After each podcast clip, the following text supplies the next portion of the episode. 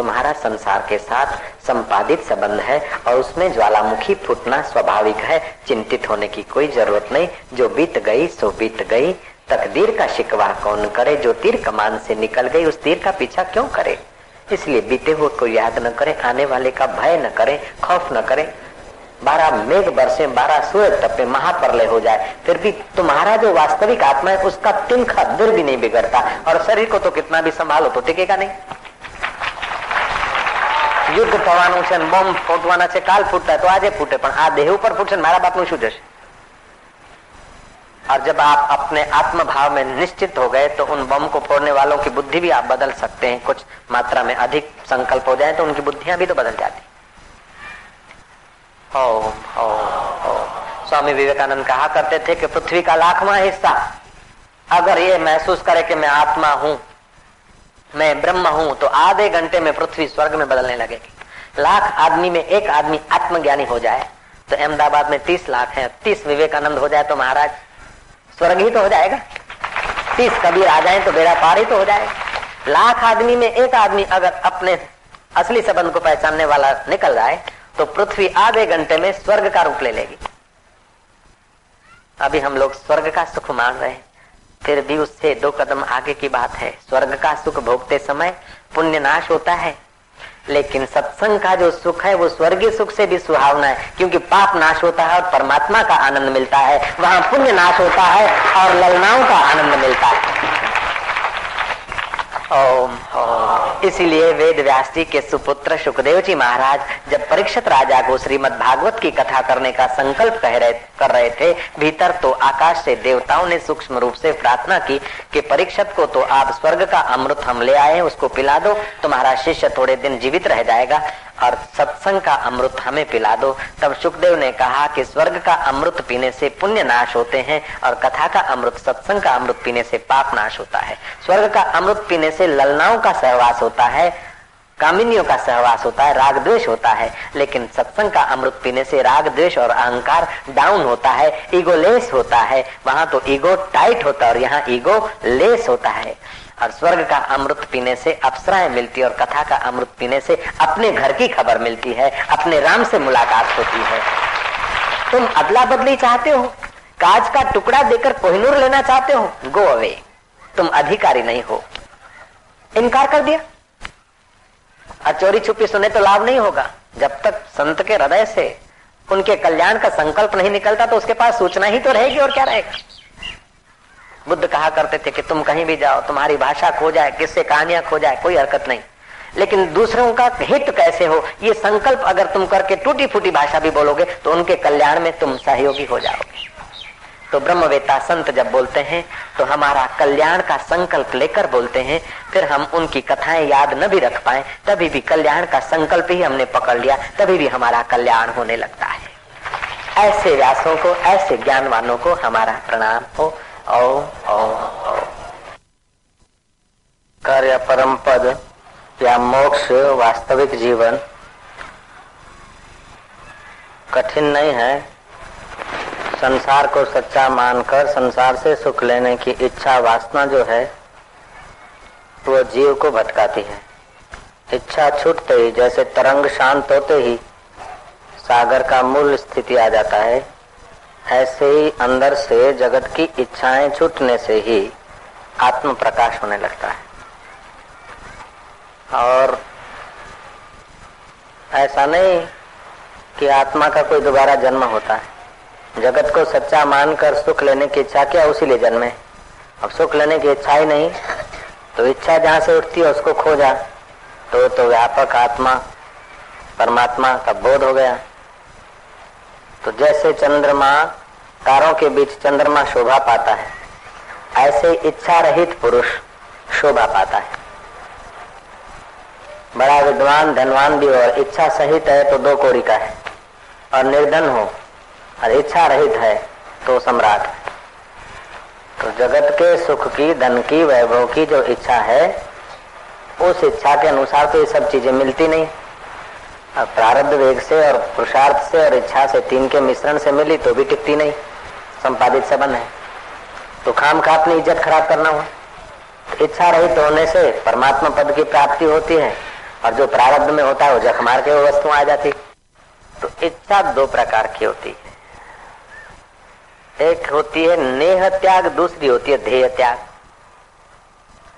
जैसे बीज दो प्रकार के होते हैं। एक सेके हुए बीज, जैसे सिंह है, चना है, मकाया है, जो भी है, कुछ। सेका हुआ धान और कच्चा धान। तो कच्चा धान उगता है क्योंकि उसमें वृक्ष का मूल पड़ा है। सेका हुआ धान नहीं उगता है। ऐसे ही ठोस इच्छाएँ जो है, वो जन्म का कारण होती है। लेकिन जो आवश्यकता है, उसके अनुसार जो कर्म किया, वो इच्छा में नहीं गिना जाता। तो एक होती है आवश्यकता और दूसरी होती है इच्छा। तो आवश्यकता आसानी से पूरी होती है। और आवश्यकता समय आकर ऑटोमेटिक पूरी होती है। लेकिन इच्छा को पूरी करने में परिश्रम पड़ता और वासनाएँ बढ़ जाती है। जैसे पानी पीने की आवश्यकता है, इशारा कर दिया, पी लिया। ये कोई इच्छा नहीं, आवश्यकता है। लेकिन पानी सुहावना हो, सुंदर हो, अपने ढंग का हो, महाराज, ये हो, वो हो। ये उसमें से सुख लेने की इच्छा हुई। नहीं, जीने के लिए पानी की आवश्यकता पी लिया।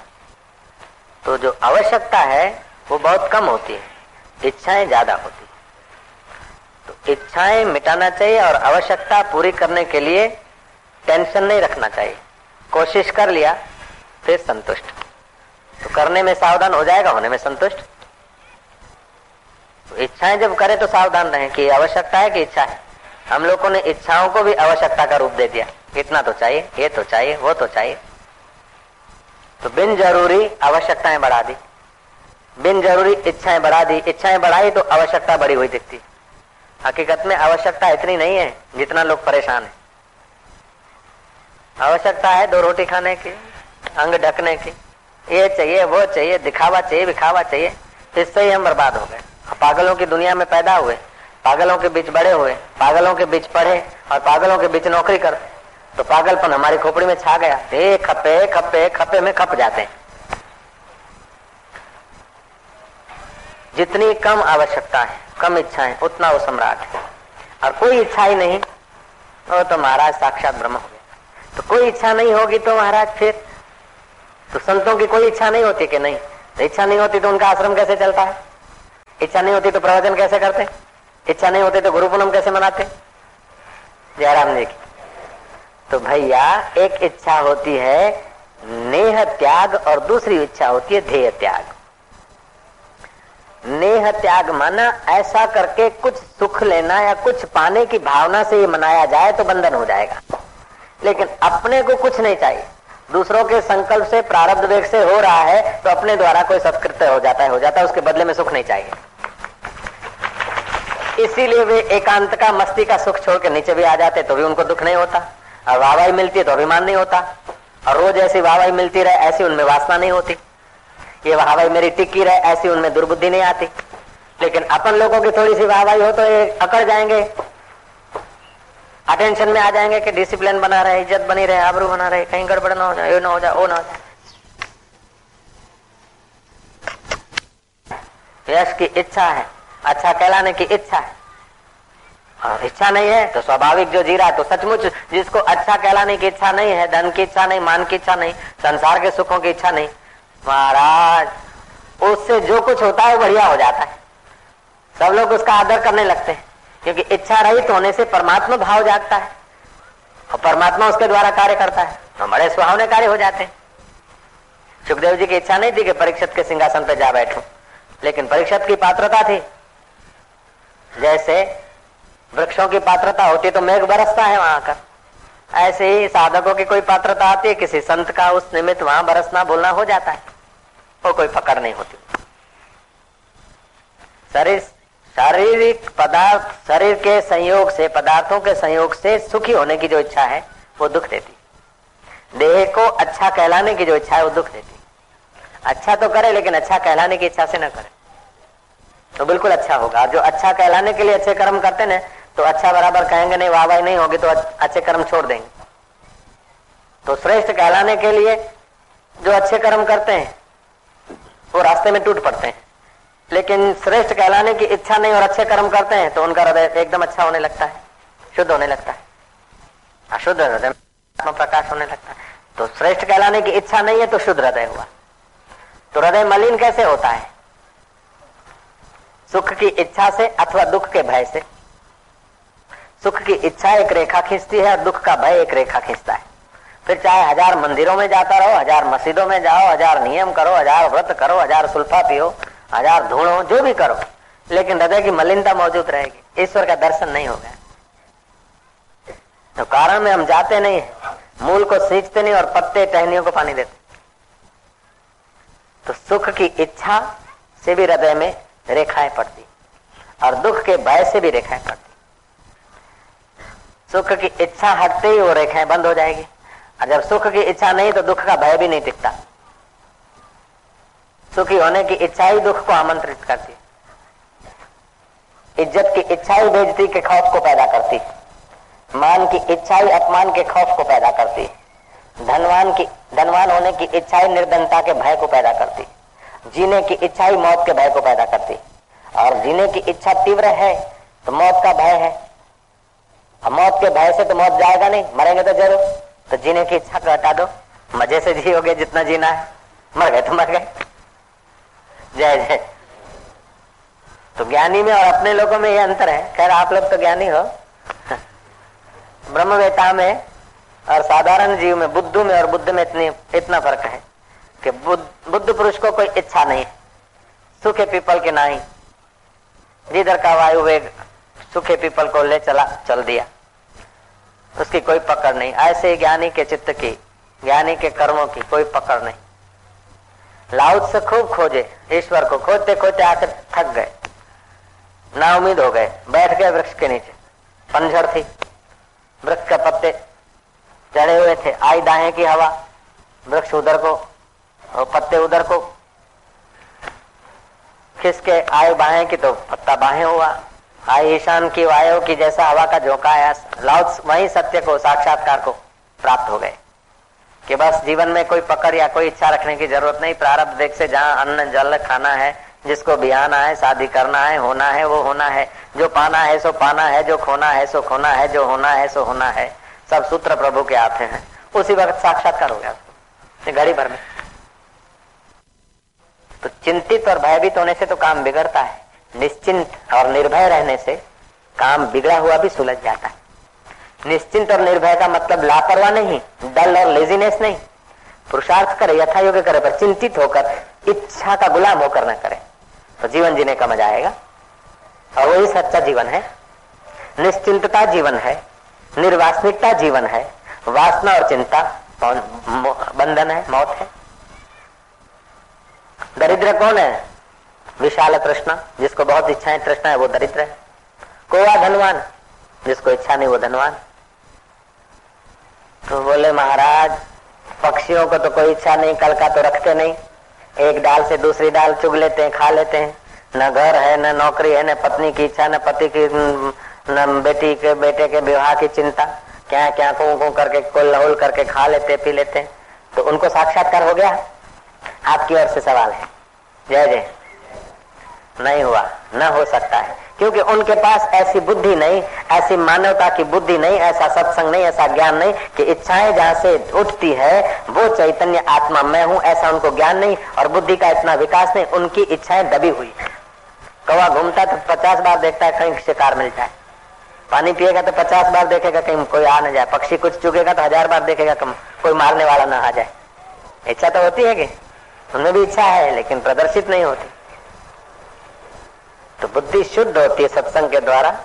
पद पदार्थ का ज्ञान होता है, तब इच्छाएँ कम होती, इच्छाएँ बाधित हो जाती। बाधित क्या होता है? कि जैसे मरुभूमि में पानी दिख रहा था और ठीक से देखा तो मरुभूमि है। रस्सी में सांप दिख रहा था, ठीक से देखा तो रस्सी है। ऐसे ही जगत सत्य दिख रहा था, लेकिन सत्संग सुनकर देखा कि ओहो, ये तो बदलता है, स्वप्न है। तो जगत की सत्यता बाधित हो गई।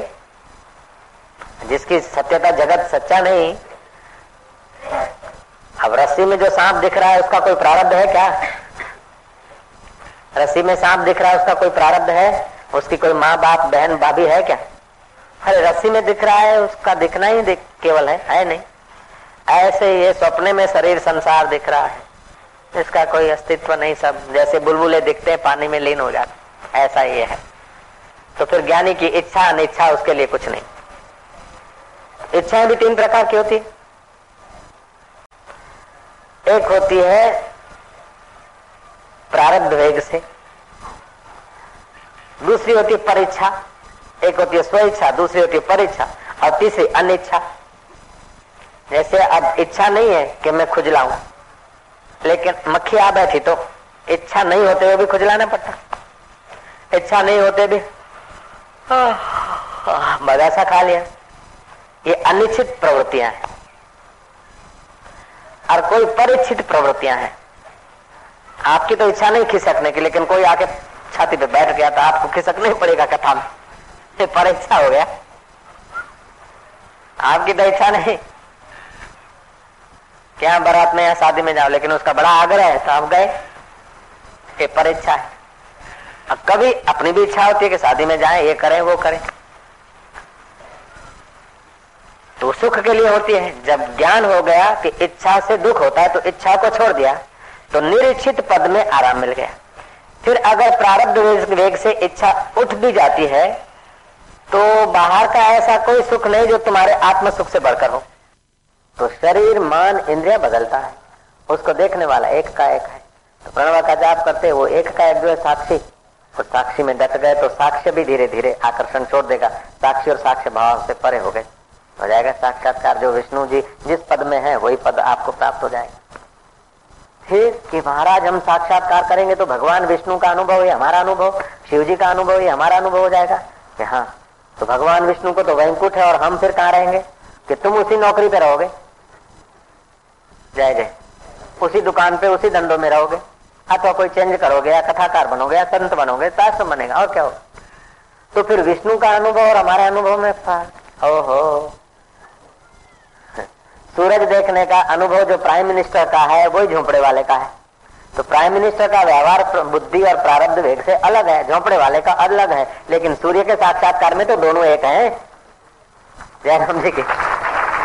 ऐसे ही सूर्यों का सूर्य जो आत्मदेव है, उसके साक्षात्कार में एक एक बाकी शरीर का प्रारब्ध और शरीर का ढांचा और प्रागत्य, भगवान विष्णु, माया विशिष्ट चैतन्य है और तुम्हारा शरीर अविद्या विशिष्ट चैतन्य है। बोले, माया विशिष्ट और अविद्या विशिष्ट क्या होता है? भाई, कांच के घड़े में आया हुआ जो दिया है, वो कांच के घड़े को, कांच के महल को भी प्रकाशता है और बाहर भी प्रकाश फैलाता है। और मिट्टी के घड़े में जो दिया रख दिया, और उसमें पाँच छेद कर दिए तो पाँचों छेद पर अलग अलग तुमने फल रख दिए। नारंगी, मौसम्बी, सफरचंद, काकड़ी, कद्दू, जो रख दिया। दिए को ढक दिया।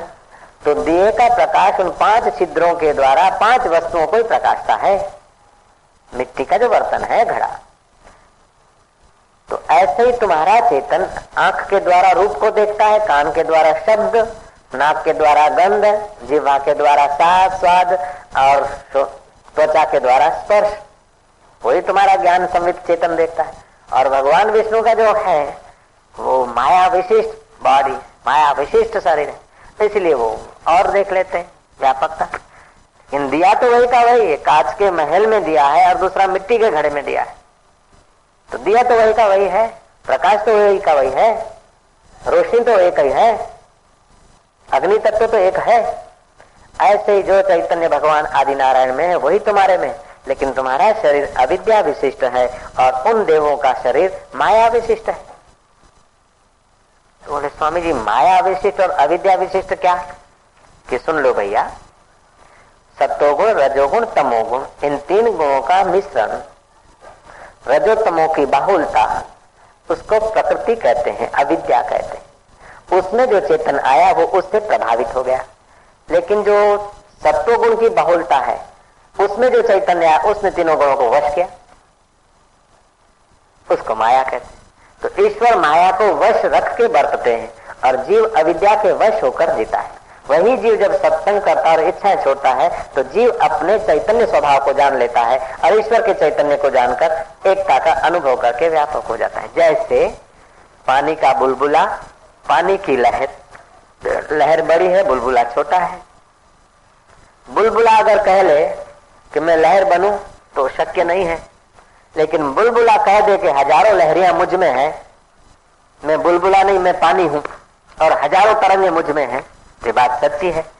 ऐसे ही अंतकरण में आया हुआ चैतन्य जो आत्मा है, वो अनुभव कर ले कि मैं ये देह नहीं, मैं शुद्ध आत्मा हूँ।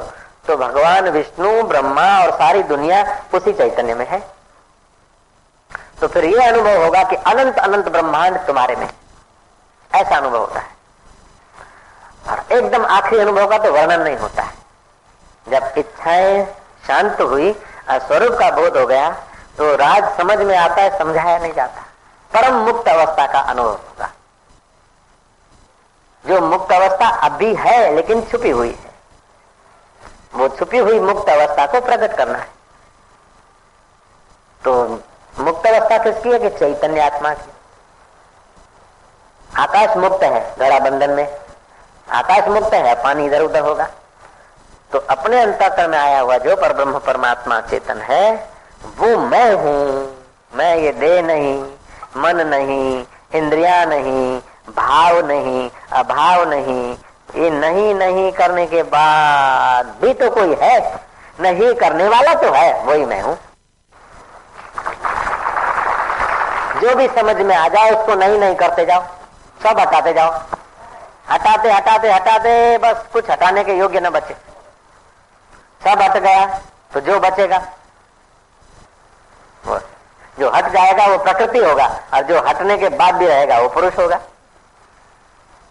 अच्छा दूसरा तरीका, सुबह नींद में से उठे, आँख खुली, सबके पहले कौन? दीवार पर साई का फ़ोटो, नहीं। उसके पहले कौन? कि दीवार, नहीं। उसके पहले कौन?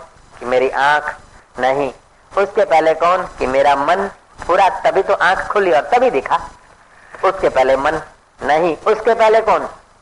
खोजो खोजो खोजो, उसके पहले कौन? तो मन के पहले कौन कि मैं? हा हा, वो मैं कौन हूँ? फिर अंदर से आवाज़ आए चाहे ना आए, लेकिन वो मैं को खोजोगे तो वहीं पहुंचोगे। सबसे पहले कौन? सबके पहले कौन? सबके समय कौन और सबके बाद कौन? तो सबके पहले मैं, सबके समय में और सबके बाद भी मैं। समझ में आती बात? बहुत ऊँची है। बेड़ा पार हो जाए ऐसी बात है ये।